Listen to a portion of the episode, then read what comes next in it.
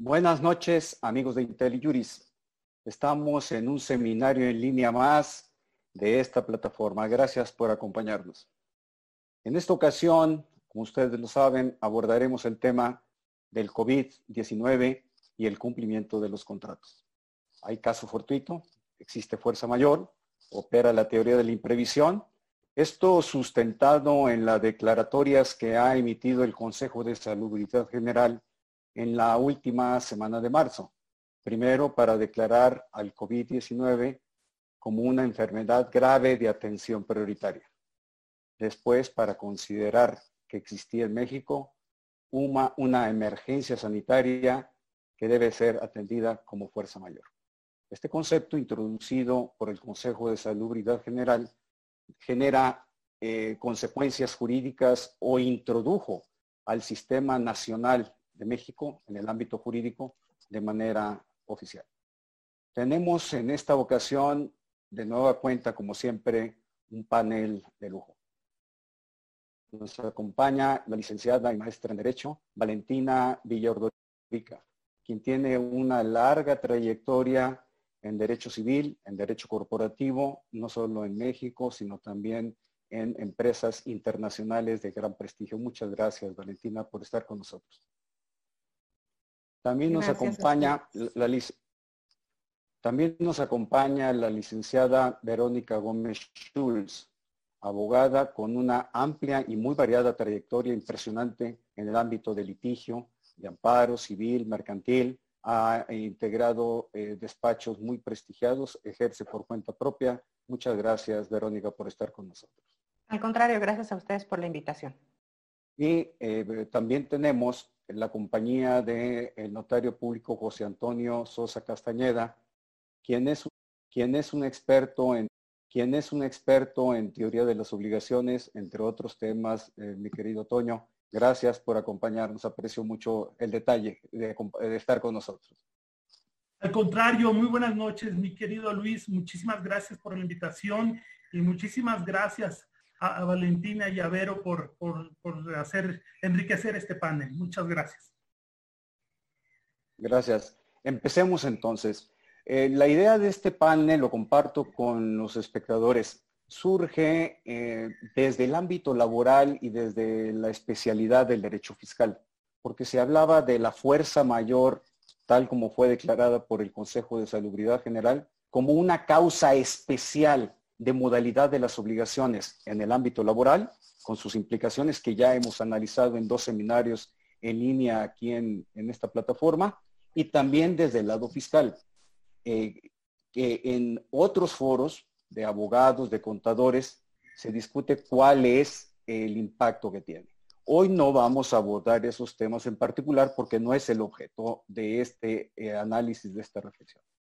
Pero sí me gustaría escucharte a ti, Valentina, cómo presentar un marco conceptual, teórico, sustentado en las leyes, entre los conceptos jurídicos que están aquí implicados. Fuerza mayor, como lo fue declarado por el Consejo de Salubridad General, pero también se habla de caso fortuito, de la teoría de las imprevisiones. Yo a partir de este panel me he puesto a estudiar y veo que hay mucha materia teórica que tenemos que tomar como punto de partida. Si nos quieres ayudar, Verónica, por favor. Valentina, perdón, por favor. Claro que sí. Primero que nada, buenas noches a todos. Bienvenidos. Es un gusto estar con ustedes. Gracias, Luis, por la invitación y gracias también a Roldán Chopa por haberme invitado. Les agradezco mucho. José Antonio Ibero, va a ser un gusto platicar con ustedes porque es un gran tema el que nos han propuesto esta noche y hay mucho de qué hablar. A mí me gustaría platicarles un poco sobre lo que implica la teoría de la imprevisión. La teoría de la imprevisión, conocida también como rebus sic stantibus, es contrario a lo que ha estado durante años en nuestros códigos hasta la reforma del 2010, que era la pacta sunt servanda. Los pactos deben cumplirse, esa máxima del derecho mexicano. La teoría de la imprevisión o rebus sic stantibus lo que te permite es buscar un equilibrio en una operación civil o mercantil que haga el que una de las partes, uno de los deudores, logre el equilibrio en sus obligaciones contractuales.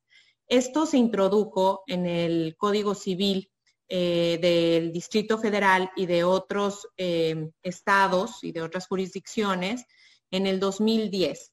Recordarán que por ahí del 2009 pasamos por otra epidemia de infección respiratoria, la H1N1, que causó también un revuelo importante, y fue por eso, a raíz de eso y de las medidas que se tomaron en ese momento, que se buscó el tener este marco regulatorio que permitiera este equilibrio. ¿Y qué es lo que se introdujo en el 2010 a raíz de la H1N1? Se introdujo esta reforma, insisto, no fue a nivel federal, fue únicamente a nivel local, y fue, por ejemplo, en lo que antes era el Distrito Federal, Aguascalientes, Jalisco, Quintana Roo, Tamaulipas, Sinaloa, Veracruz, por mencionar algunos estados. Pero no está en otros, no está en Nuevo León, por ejemplo. Y eso es algo importante a lo que vamos a poder discutir más adelante. Entonces, en estos códigos locales, lo que se previó fue que en caso de un evento extraordinario, en caso de que hubiera una situación totalmente extraordinaria, que volviera muy difícil, muy oneroso o gravoso para una de las partes el cumplir con sus obligaciones, pudiera solicitar el equilibrio y poder renegociar de cierta manera sus obligaciones contractuales. ¿De qué manera lo prevé? Pues depende del código del que estemos hablando, de la jurisdicción en la que se encuentre, pero lo que busca es primero la vía conciliatoria, que las partes se acerquen, que se comuniquen, que hablen y que esto lo hagan dentro de un proceso. Para el Distrito Federal, para la Ciudad de México, lo que se prevé en el artículo 1796 es básicamente que a los 30 días del hecho extraordinario se busquen las partes, se comuniquen y busquen la conciliación para lograr este equilibrio. Si una de las partes no está de acuerdo, entonces la otra, concluidos los 30 días, podrá solicitarlo ante un juez y será el juez el que determinará. Y lo que se podrá determinar puede ser la renegociación o bien incluso la terminación del contrato. Es interesante la teoría de la imprevisión porque en momentos como los que estamos viviendo ahora, ante esta emergencia sanitaria por fuerza mayor del COVID-19, es una de las herramientas que se pudieran tener las partes para lograr un equilibrio. Evidentemente esto nos tomó a todos por sorpresa, no fue algo previsible, contratos a 10, 15 años o incluso de cierto plazo menor, evidentemente ahorita están teniendo una complicación para cumplir con sus obligaciones. Es muy importante mencionar que para poder apelar a la teoría de la imprevisión se debe de estar en cumplimiento de las obligaciones. Es decir, no debes de estar en mora, no debes de estar en incumplimiento y tampoco es retractivo. No es algo que puedas apelar al pasado. Es algo que a partir de que sucede el hecho extraordinario vas a solicitar. Entonces, la verdad es de que es una herramienta, Luis, accesible a los estados que menciono. Y es una forma de lograr este equilibrio entre las partes para buscar de qué manera cumplir con las obligaciones, pero equilibrar y lograr ese cumplimiento de manera ordenada. Es muy interesante, hay mucho más que hablar, pero supongo que Vero y que José Antonio van a querer también comentar al respecto. Decía que sí, tenemos gran interés en escuchar a Verónica y a José Antonio. Verónica, en relación con este tema de la teoría de la imprevisión, pues ya hay varias preguntas que les vamos a dejar para un poquito que avancemos del estado de Guanajuato, Nuevo León, de Arizona, hay alguien presente y hay dos, tres toritos que estoy viendo aquí que yo creo que vamos a tener que entrarles. Por ejemplo, hay una que dice, oye, ustedes lo comentaron en los prolegómenos, en los preparativos de este programa. Oye, pero no hay actividad judicial, cómo se va a detonar todos los mecanismos que prevé la legislación. Pero bueno, Verónica, teoría de la imprevisión, fuerza mayor, ¿tiene alguna relevancia que el Consejo de Salubridad General haya catalogado como fuerza mayor? ¿Cómo acomodamos la teoría a lo que tenemos?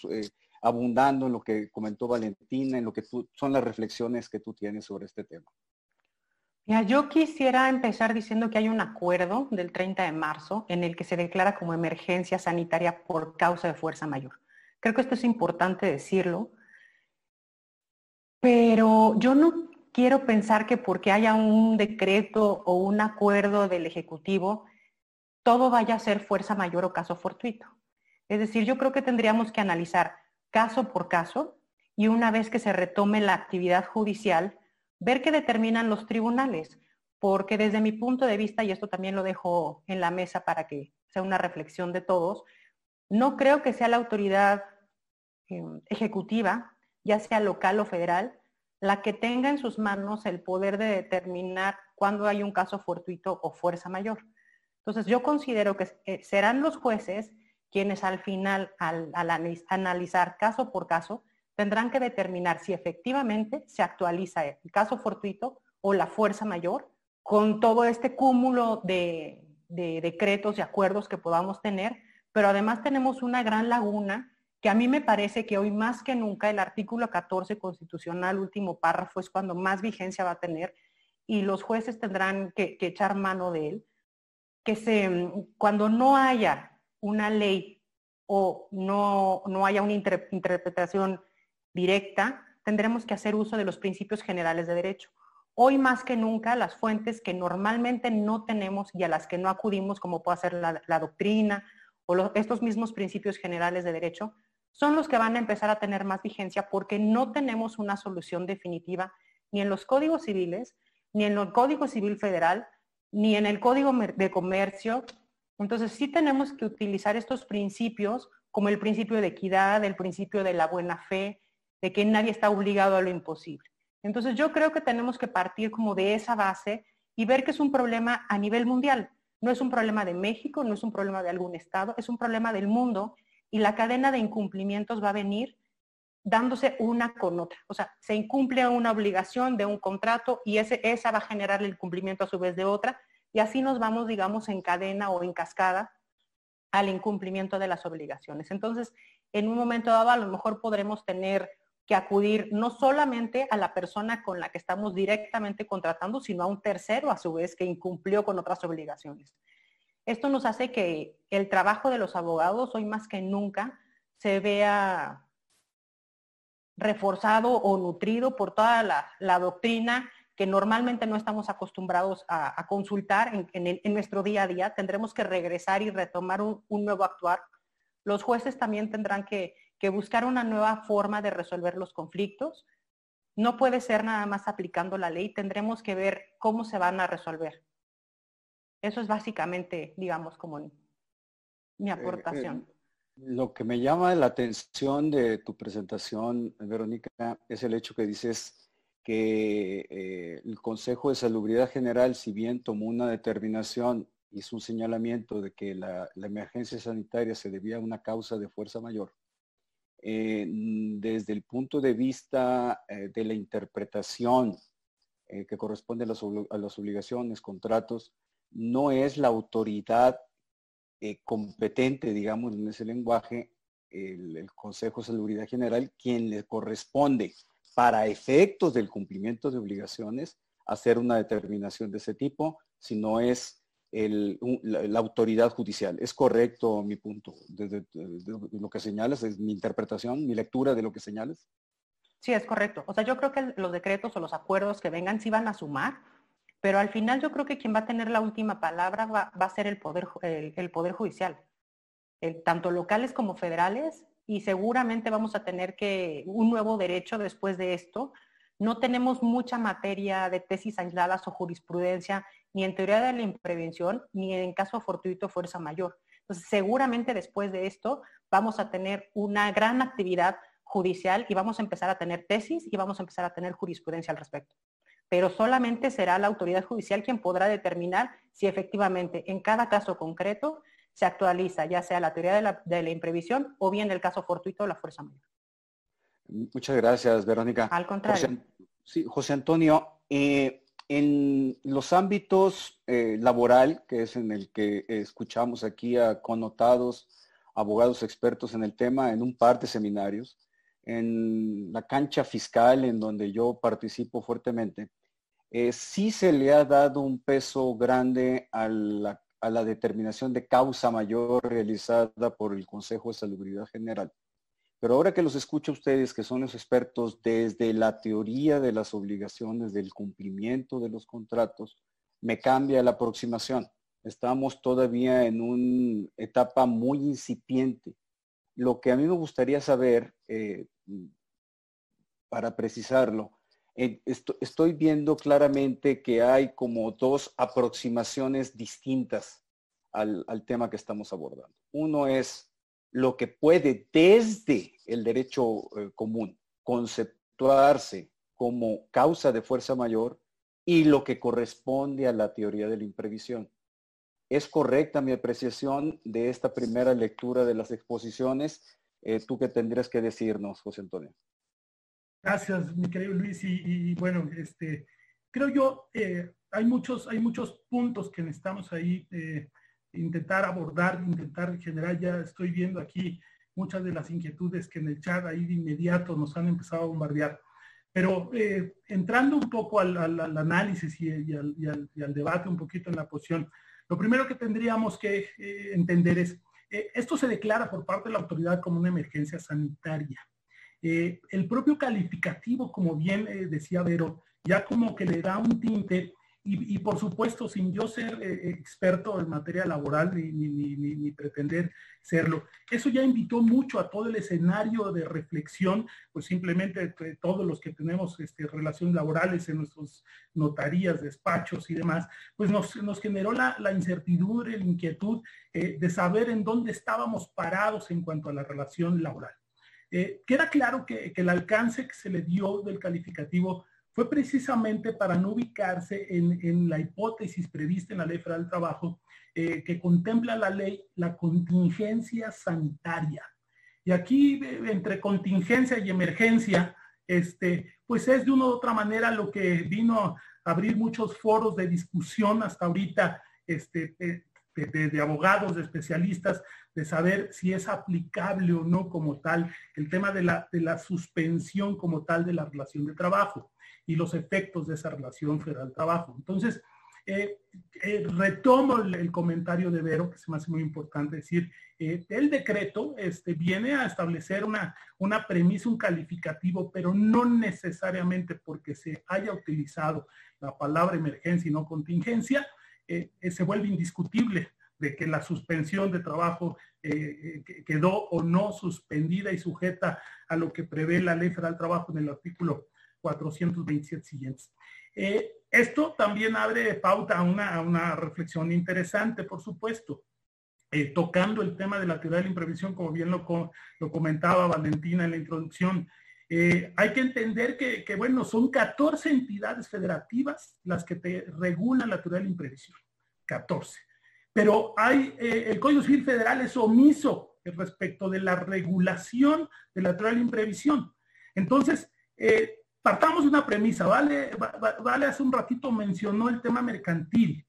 Y entonces aquí empezaríamos a analizar y a discutir, a ver, desde el ámbito del derecho laboral, del derecho mercantil, en donde la legislación supletoria de esos ordenamientos es el Código Civil Federal, pues tienes un vacío en cuanto a que el tema de la teoría de la imprevisión pues no está contemplado en materia civil federal.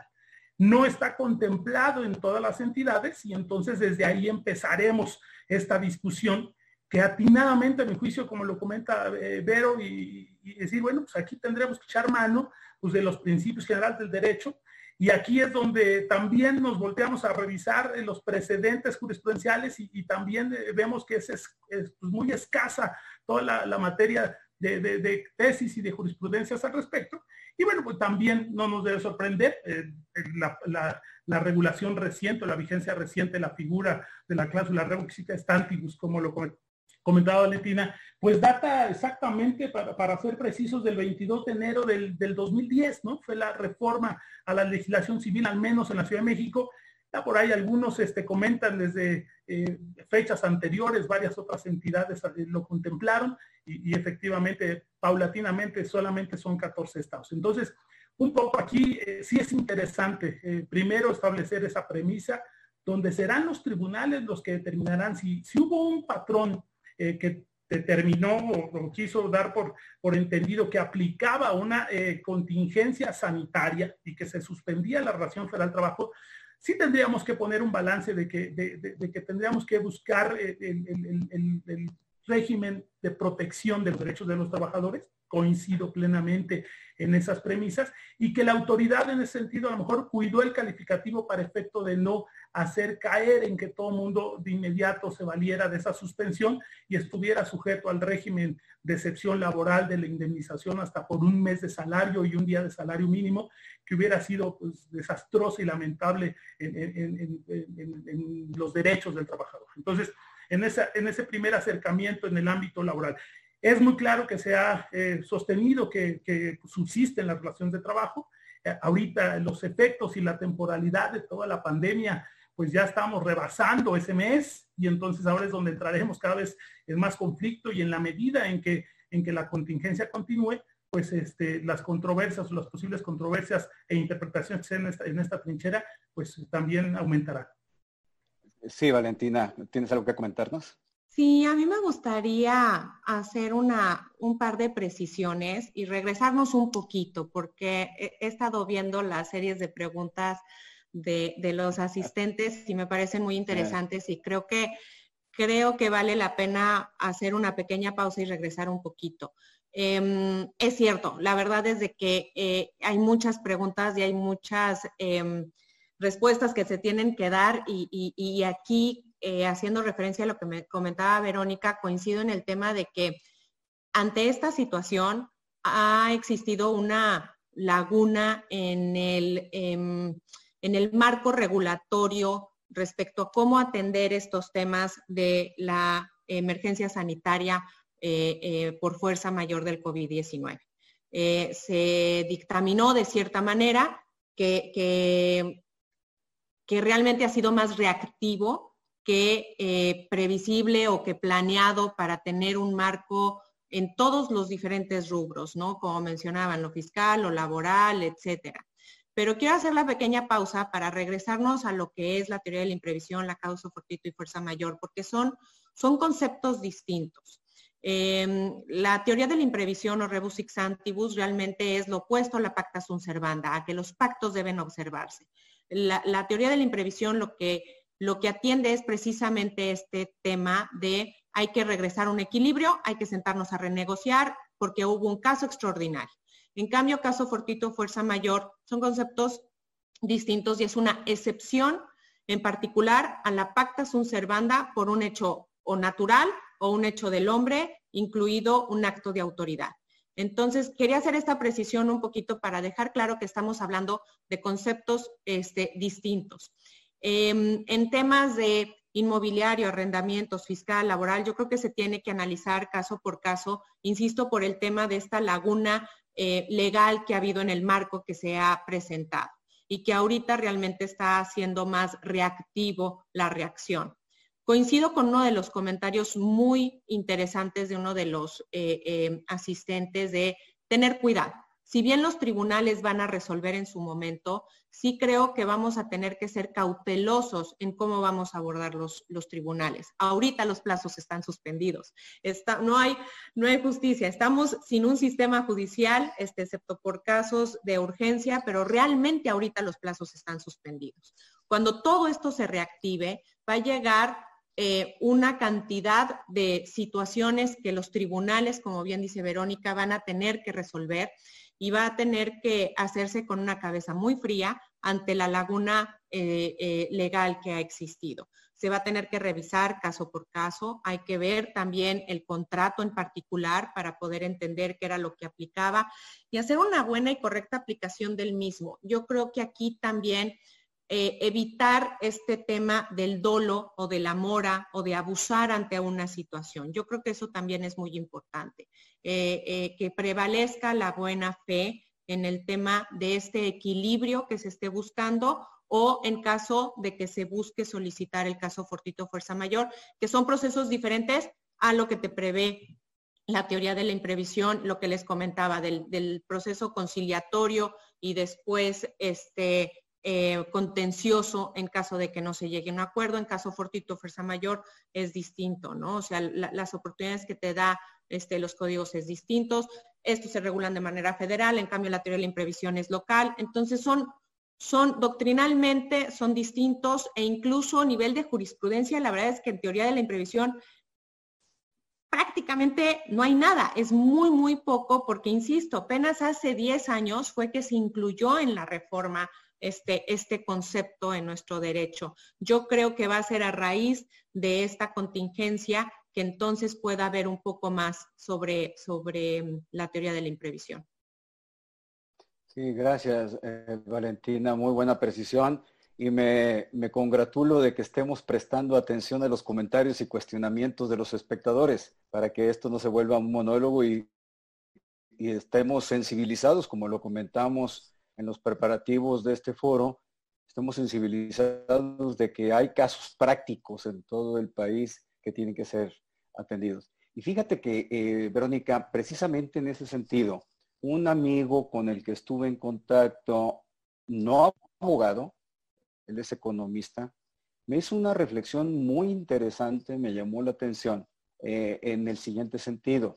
Me dijo, oye, a propósito del cumplimiento de los contratos y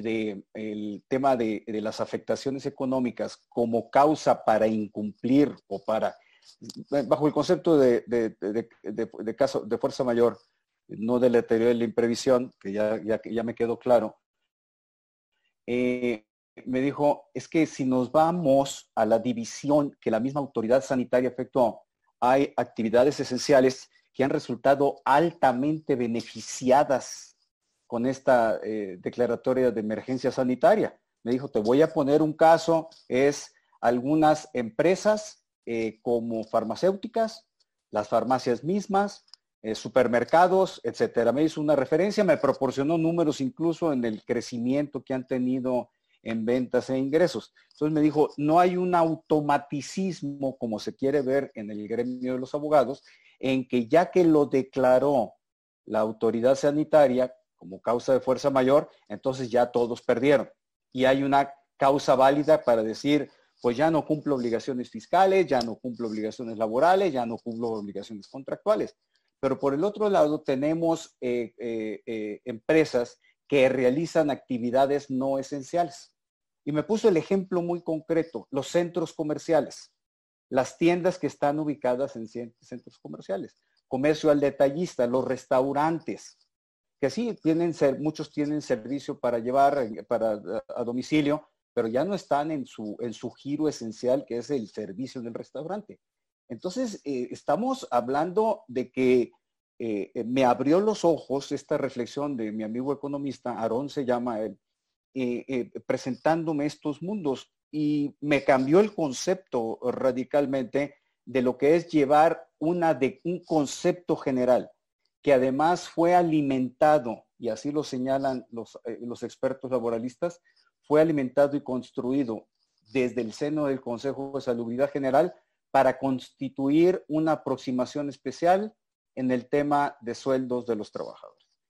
Verónica, no sé si me estoy saliendo, se me está disparatando la reflexión, ayúdame a centrar el tema a partir de lo que mi amigo economista Aarón me comentó. No, al contrario, me parece muy atinada la observación, y yo creo que aquí en este punto tenemos que distinguir dos cosas fundamentales. La primera es que la consecuencia del caso fortuito o fuerza mayor es que no puedo cumplir.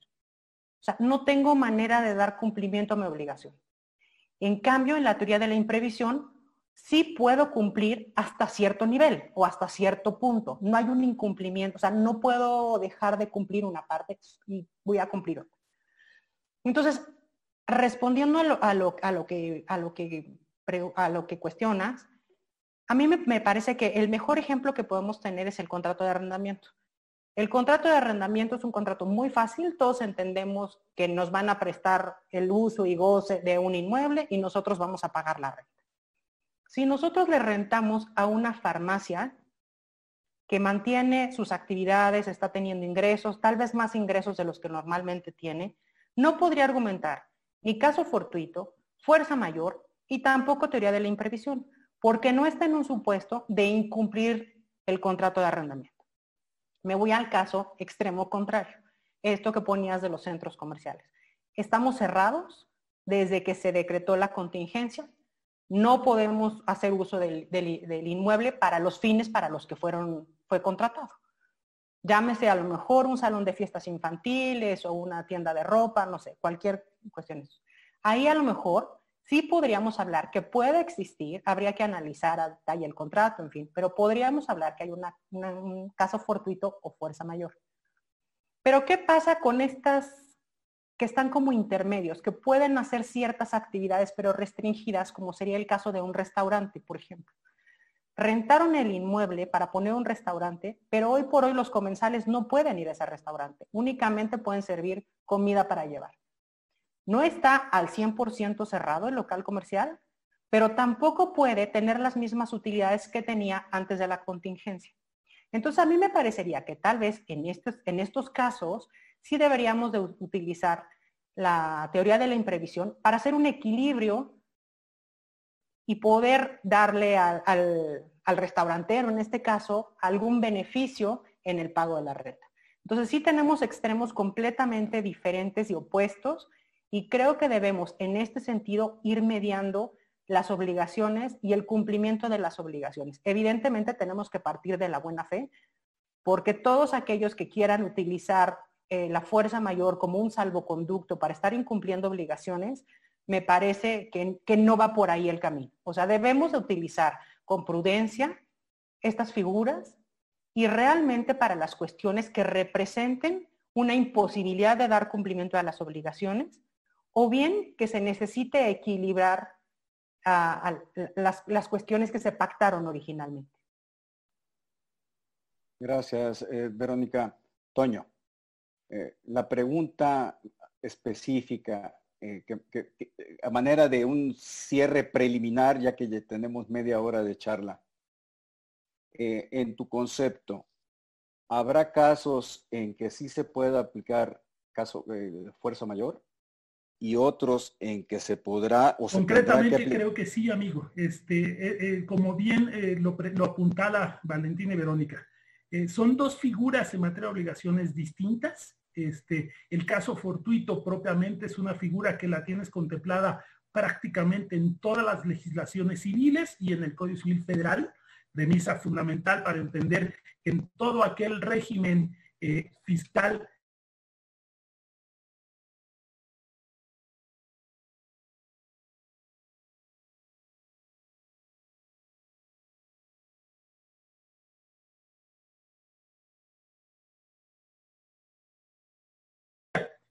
creo yo que tenemos que partir desde luego de la premisa de que el tema del caso fortuito, la fuerza mayor, ya Vero ya también lo apuntalaba, esto se le bautizó como tal, como un régimen de fuerza mayor.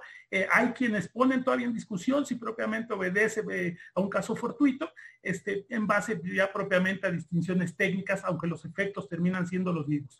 Yo creo que bien comentaba el tema Vero, Valentina, cada contrato y cada relación jurídica va a ser distinta. El objeto de análisis de cada relación va a ser importante analizar y distinguir. Vero citaba este caso de la posibilidad de usar parcialmente una finca arrendada y en cuanto a los efectos que se pueden dar de ese arrendamiento. Si estás como tal frente a un tema de una fuerza mayor que te genera todo el régimen que en materia de arrendamiento te establece con este tema de la reducción o en su caso la terminación anticipada del tema de la renta, cuando no se puede seguir estando la localidad para la finalidad arrendada, se vuelve interesante aquí entender y analizar la primera premisa y como bien lo apuntalaba Vero, son reglas distintas, son efectos distintos y hay que analizar la naturaleza del tipo de contrato para saber, por supuesto, si le es o no le es aplicable. Concretamente, pues, materia mercantil, a mi juicio, no es aplicable la teoría de la imprevisión, la teoría de la imprevisión, la cláusula rebus sic stantibus, tiene una naturaleza distinta a toda la materia mercantil. La propia ley en los contratos civiles aleatorios no es aplicable la teoría de la imprevisión. y entonces tendríamos que entender que tampoco es aplicable, pues por supuesto, respecto de aquellas prestaciones ya cumplidas o cumplimentadas, porque efectivamente la naturaleza que esto va revistiendo es distinta. Es buscar el equilibrio económico, como bien lo señalaba Valentina al principio de su exposición, de las prestaciones de las partes.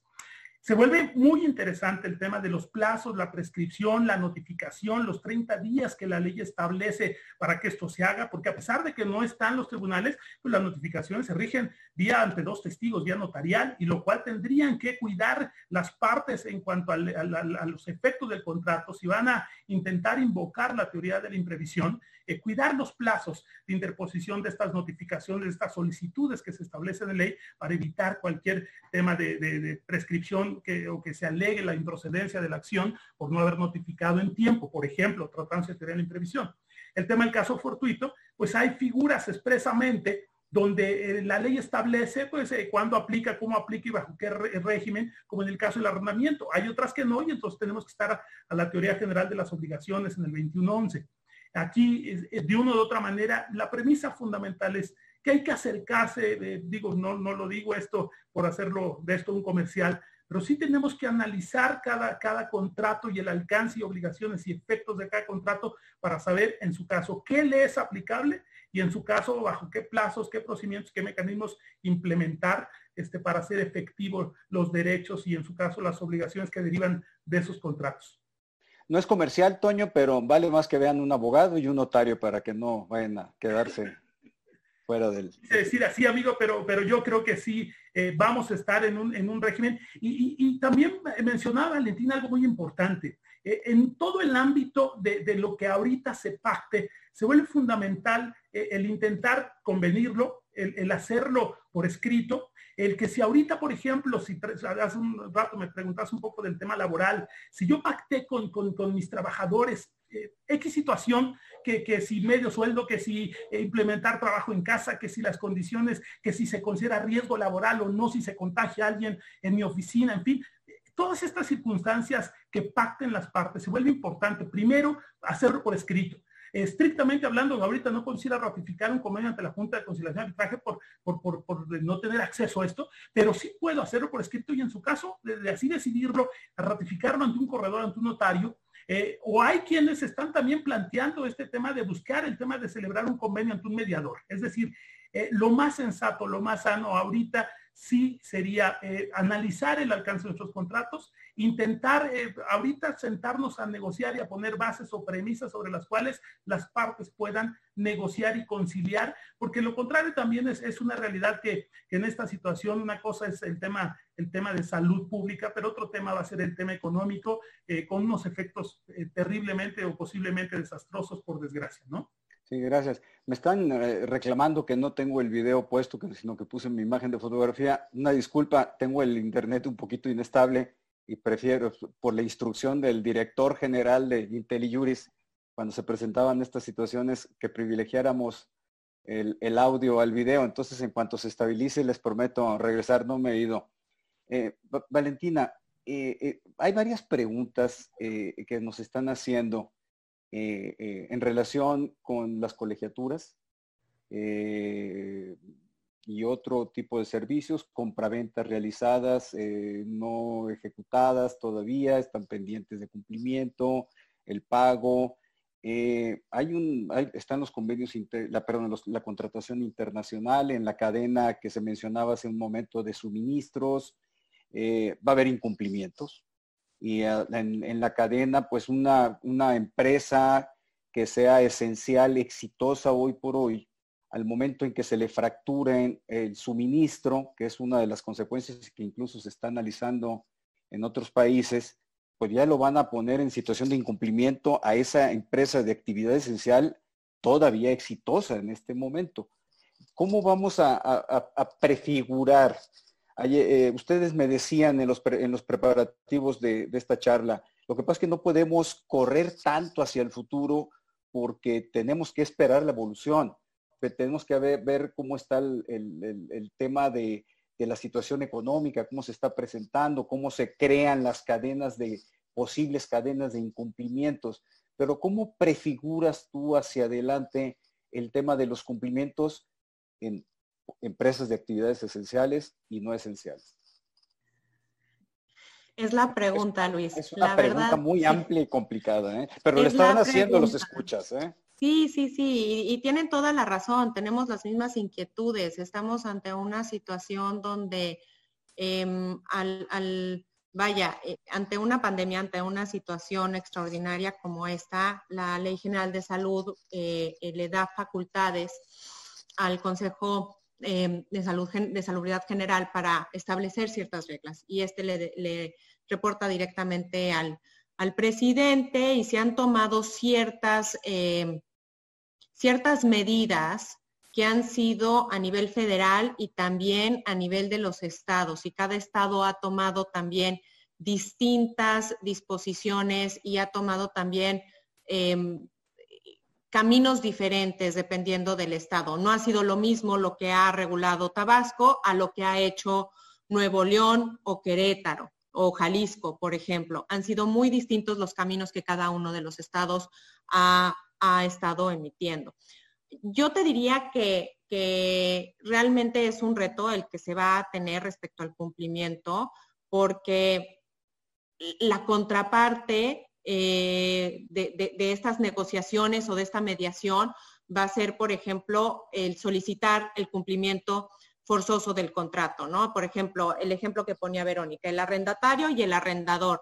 El arrendatario pide el no pagar la renta, ¿no? Por ejemplo, el arrendatario de un local donde está un restaurante y el arrendador dice, oye, yo tengo un crédito que tengo que pagar y está mi local y la plaza comercial en garantía con un crédito y no puedo dejar de cumplir con el crédito, entonces me tienes que pagar la renta.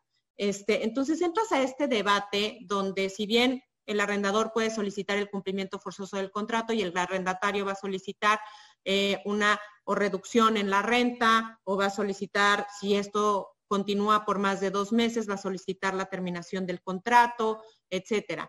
Es una situación muy complicada y por eso es importante que cada una de las partes de buena fe busquemos el equilibrio, porque, y sí me gustaría hacer una breve pausa. Yo sé que todos estamos muy inquietos sobre lo que está sucediendo con toda la razón del mundo, pero aquí va de por medio un impacto y un círculo que va a tener en el resto de la economía, ¿no? Por ejemplo, lo que les comentaba, el impacto que va a tener en el cumplimiento de un crédito. Y no es un crédito, van a ser cientos de créditos los que se van a incumplir. Y ese qué impacto va a tener también en el sistema bancario. Y esto qué impacto va a tener en la economía. O sea, esto es algo que nos está impactando de forma importante.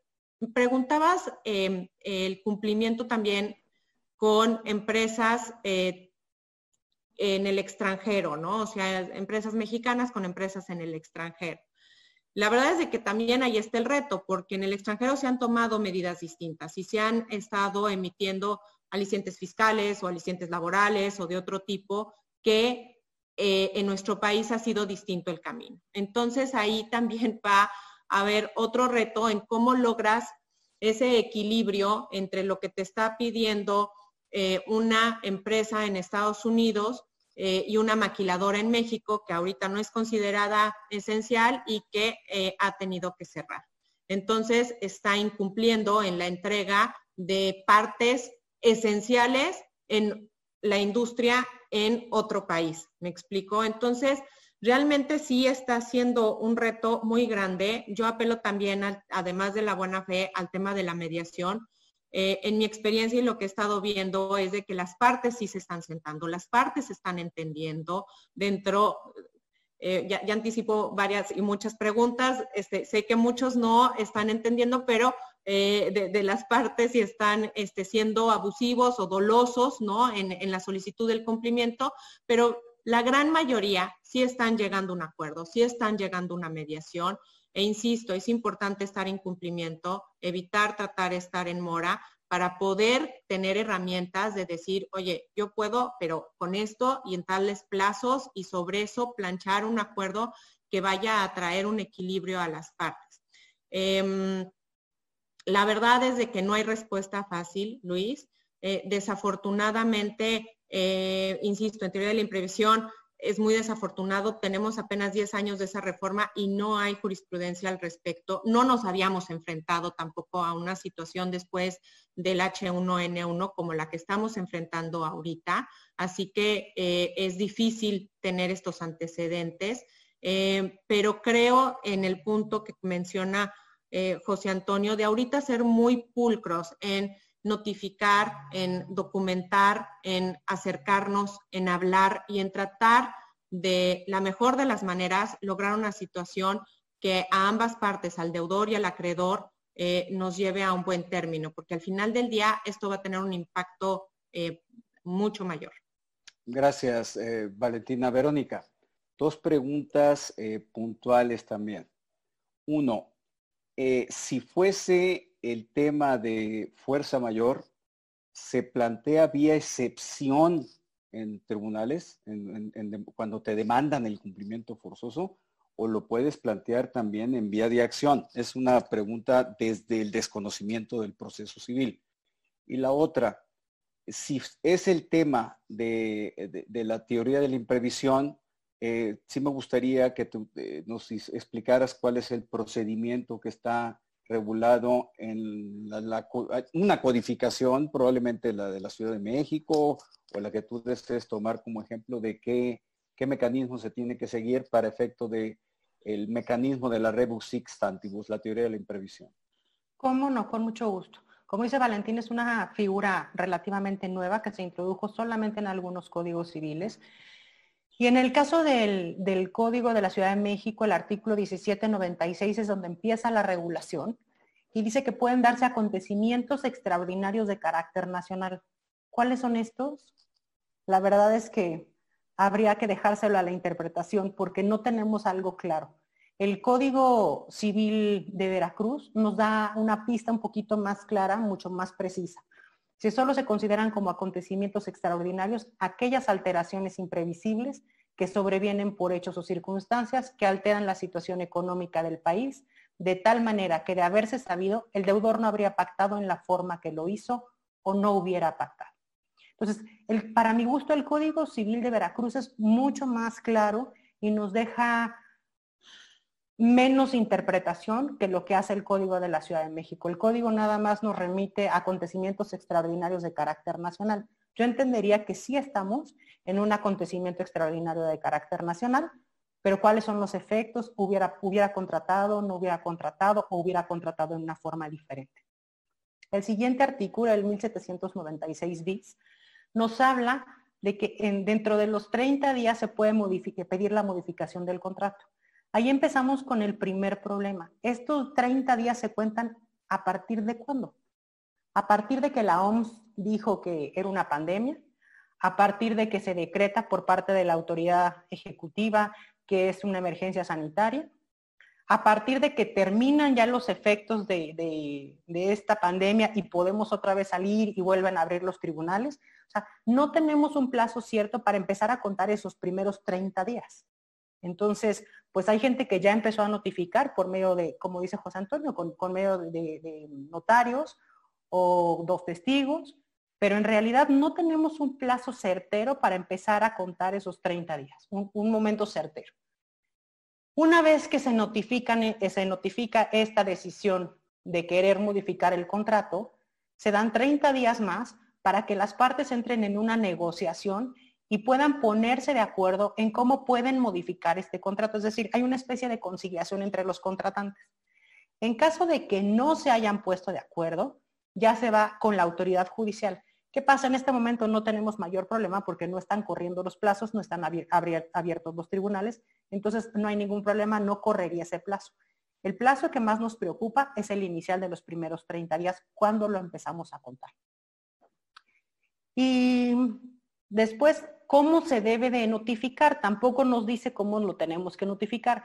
Es conforme a una interpelación judicial, extrajudicial, con notario, con dos testigos. Nos vamos conforme al 2080 cuando hacemos una interpelación de pagos y seguimos esa regla.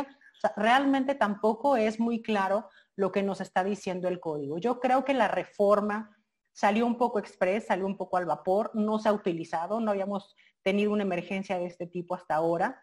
Y ahora que venimos como tratando de echar mano de diferentes figuras jurídicas para ver qué vamos a hacer con el cumplimiento o incumplimiento de los contratos, es cuando nos estamos empezando a dar cuenta que no está bien hecha esa reforma, que tiene muchas lagunas y que vamos a tener que ir llenando poco a poco.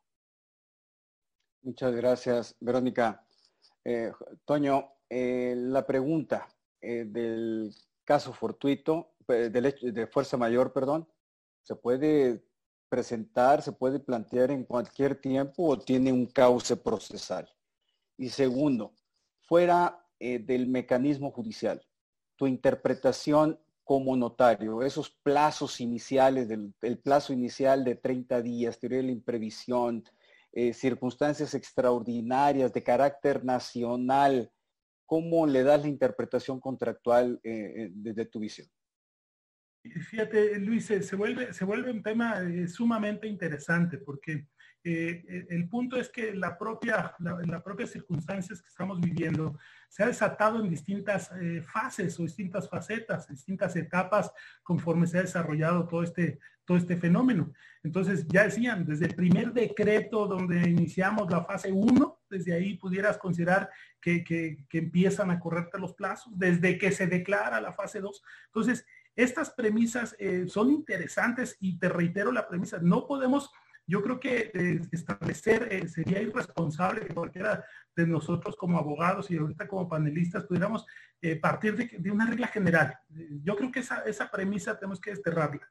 En base a los efectos, la naturaleza, el alcance de cada contrato, tendríamos que entrar al análisis de los plazos, condiciones y requisitos y en su caso la aplicabilidad o no, en el caso de la teoría de la imprevisión, de la procedencia o no de esta misma, ¿no? Ya lo comentaban claramente, una cosa es el tema de la teoría de la imprevisión para buscar el equilibrio económico del contrato, es decir, se busca al final del día que se dé cumplimiento a ese contrato en condiciones de una onerosidad distinta.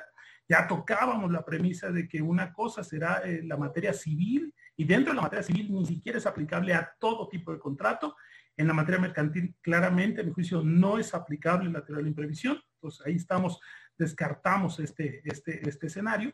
Y por lo que se refiere ya al tema del cumplimiento o incumplimiento del contrato por caso fortuito, fuerza mayor, tendríamos que entrar también al análisis específico. Ahí en alguna de las preguntas, aquí alguien nos decía, oye, ¿es válida la renuncia anticipada que se pueda dar de esto?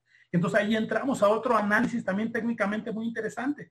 ¿Podría haber yo pactado en el contrato en un principio la renunciabilidad al caso fortuito, a la fuerza mayor?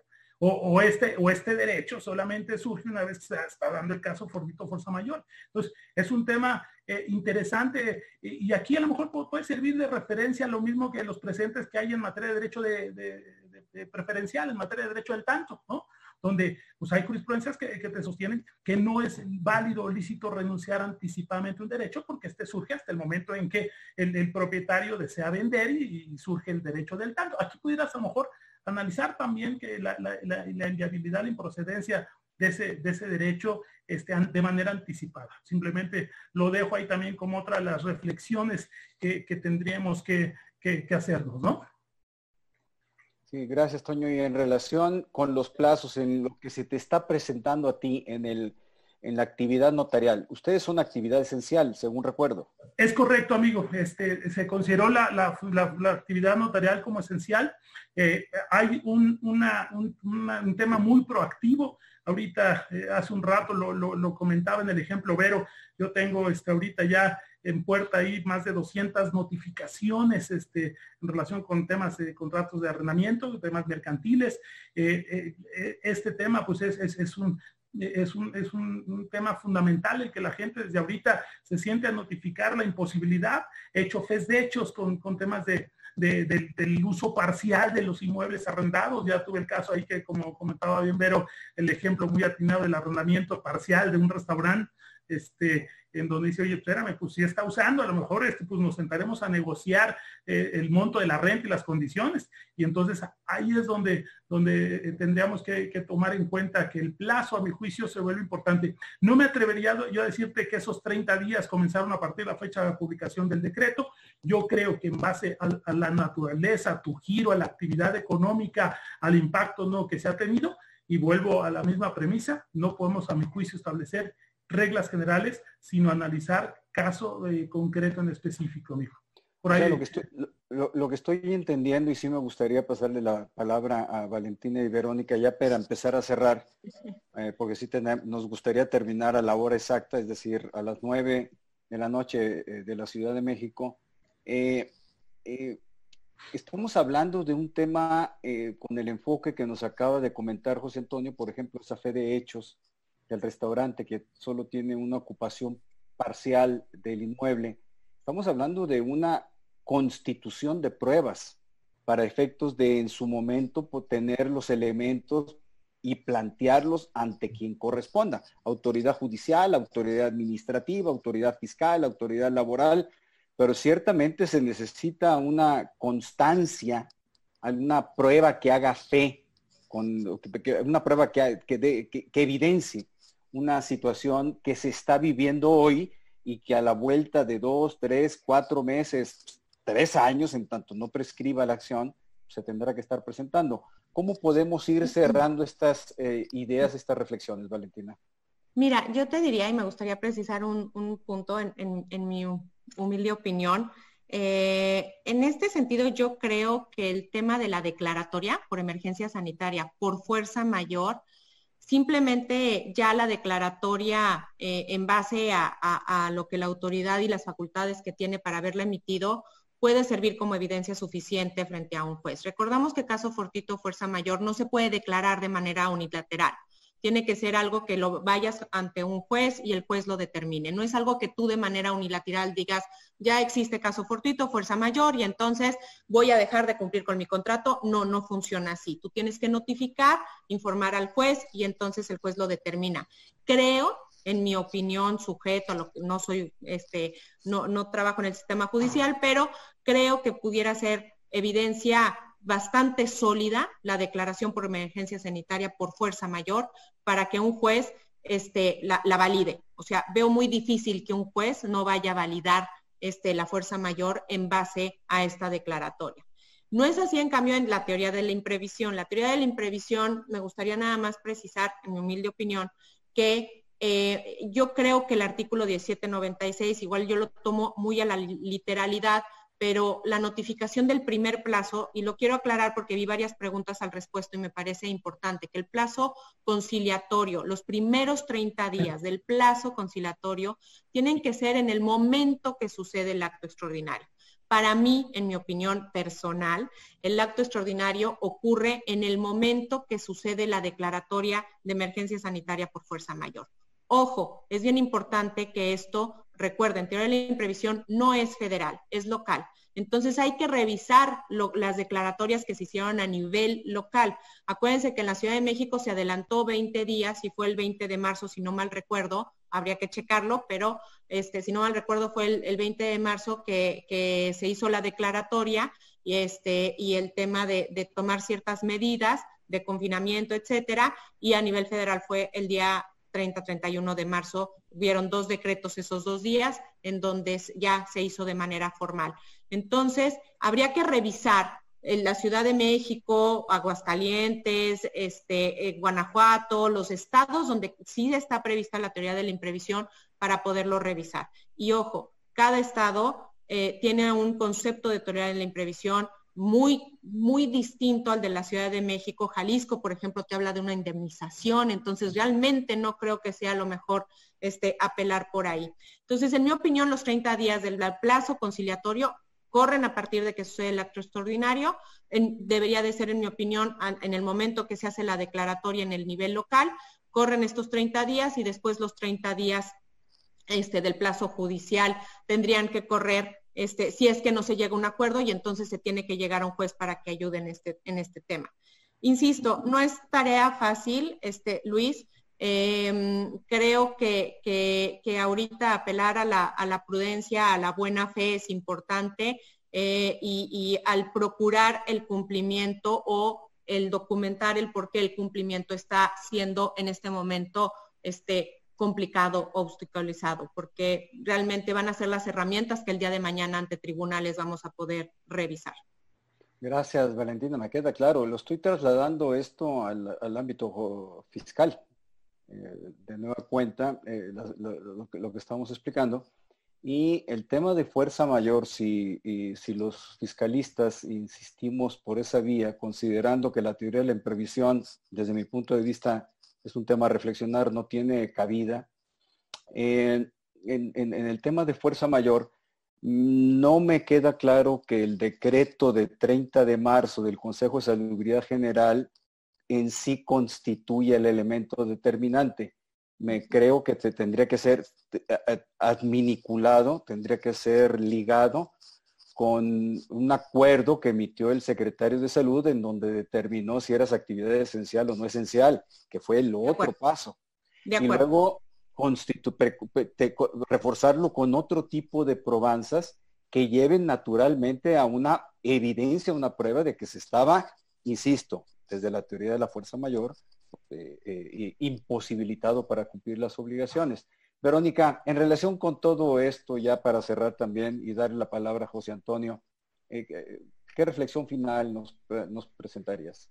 Estoy totalmente de acuerdo contigo. Yo difiero un poquito de que el decreto sea lo único que se necesite. Sí creo que hay que usar el decreto, más si es actividad esencial o no esencial, aportar pruebas personales en cada caso particular. O sea, yo creo que el decreto no nos alcanza para hacer lo único que nos ayude para decretar el caso fortuito o la fuerza mayor. Yo creo que lo tenemos, es una de las partes que tenemos que hacer valer, pero no es la única. Y al final lo que me queda como reflexión es que esto nos está dando un aprendizaje a todos como seres humanos. ¿Qué tenemos que hacer? No saturar los tribunales, utilizar negociadores, utilizar conciliadores, utilizar mediadores, porque realmente vamos a tener una cascada de juicios que no nos vamos a dar abasto y al final nos vamos a terminar desgastando todos. Entonces yo creo que debemos de apelar a cuestiones más humanas, no tanto jurídicas en este momento, y ver qué realmente sí procede y qué no procede. Yo creo que el sentido común nunca nos falla. O sea, yo siempre digo que a los abogados, cuando nos plantean un problema, cada quien tiene una solución diferente, pero cuando esa misma solución se le plantea a un abogado, todos coinciden. Es algo como mágico. Entonces, realmente hacer una solución más humana de todos los conflictos que se nos van a presentar, acercarse con las contrapartes y tratar de llegar a la mayor cantidad de convenios posible, porque nadie mejor que cada una de las partes conoce por la situación que está pasando y tener esta gota de darle la mano al que está junto a nosotros. Entonces, preguntaban mucho de las cuestiones de las colegiaturas, es decir, todos nos vamos a ver afectados, los padres de familia se vieron afectados, los niños se vieron afectados, los maestros se vieron afectados, los dueños de los colegios se vieron afectados. Entonces, sentémonos todos, démonos la mano y tratemos de arreglar los conflictos de una manera mucho más amistosa y dejemos aquello que verdaderamente no podamos resolver a los tribunales y a los abogados. Eso es todo, muchas gracias. Gracias, Verónica. Gran reflexión y una invitación de peso profunda. Mi querido Toño, ¿qué reflexión final nos presentas? Pues yo, abonando en lo que comenta Vero, también es entender aquí en un aspecto muy claro el tema de la empatía. Es decir, como ahorita lo mencionaba, ¿no? De repente decir, ¿cómo tengo que pagar colegiaturas si mis niños los tengo en casa? Y no, espérame, las instalaciones, los colegios, tienen maestros, tienen nómina, tienen familia que dependen de ellos, a lo mejor tienen créditos, qué sé yo, el propio sistema de transporte en las escuelas privadas. Esto es una cascada de relaciones jurídicas que se ven afectadas. Y por supuesto, en distintos ámbitos, pudieras tú verlo, simplemente decir, oye, espérame, pues yo como arrendatario me cerré mi local, sí, pero a lo mejor es una arrendadora que vive de esa renta, ¿no? Y que es su única fuente de ingreso. Entonces, yo creo que el comentario de Vero es muy atinado.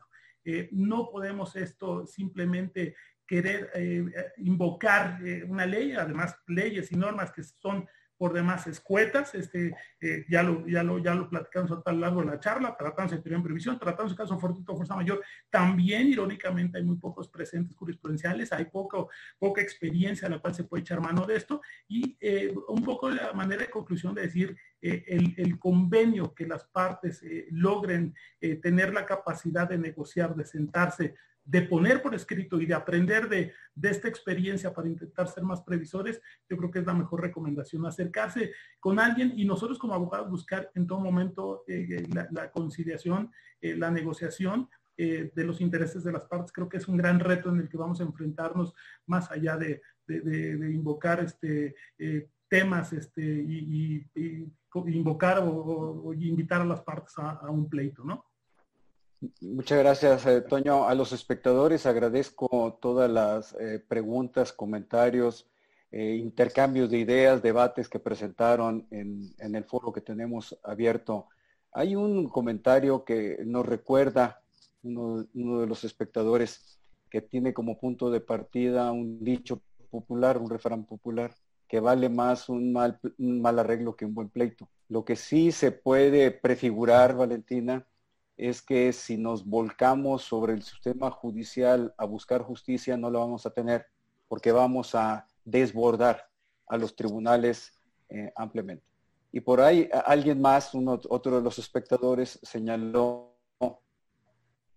que una felicitación profunda a este tridente de cracks. Fue la expresión utilizada, me encantó. Muchas felicidades, muy agradecido, un gran aprendizaje el día de hoy, mucha apertura, una gran generosidad por parte de ustedes con el tiempo invertido, tanto en los preparativos como ahora, el interés que pusieron en el chat.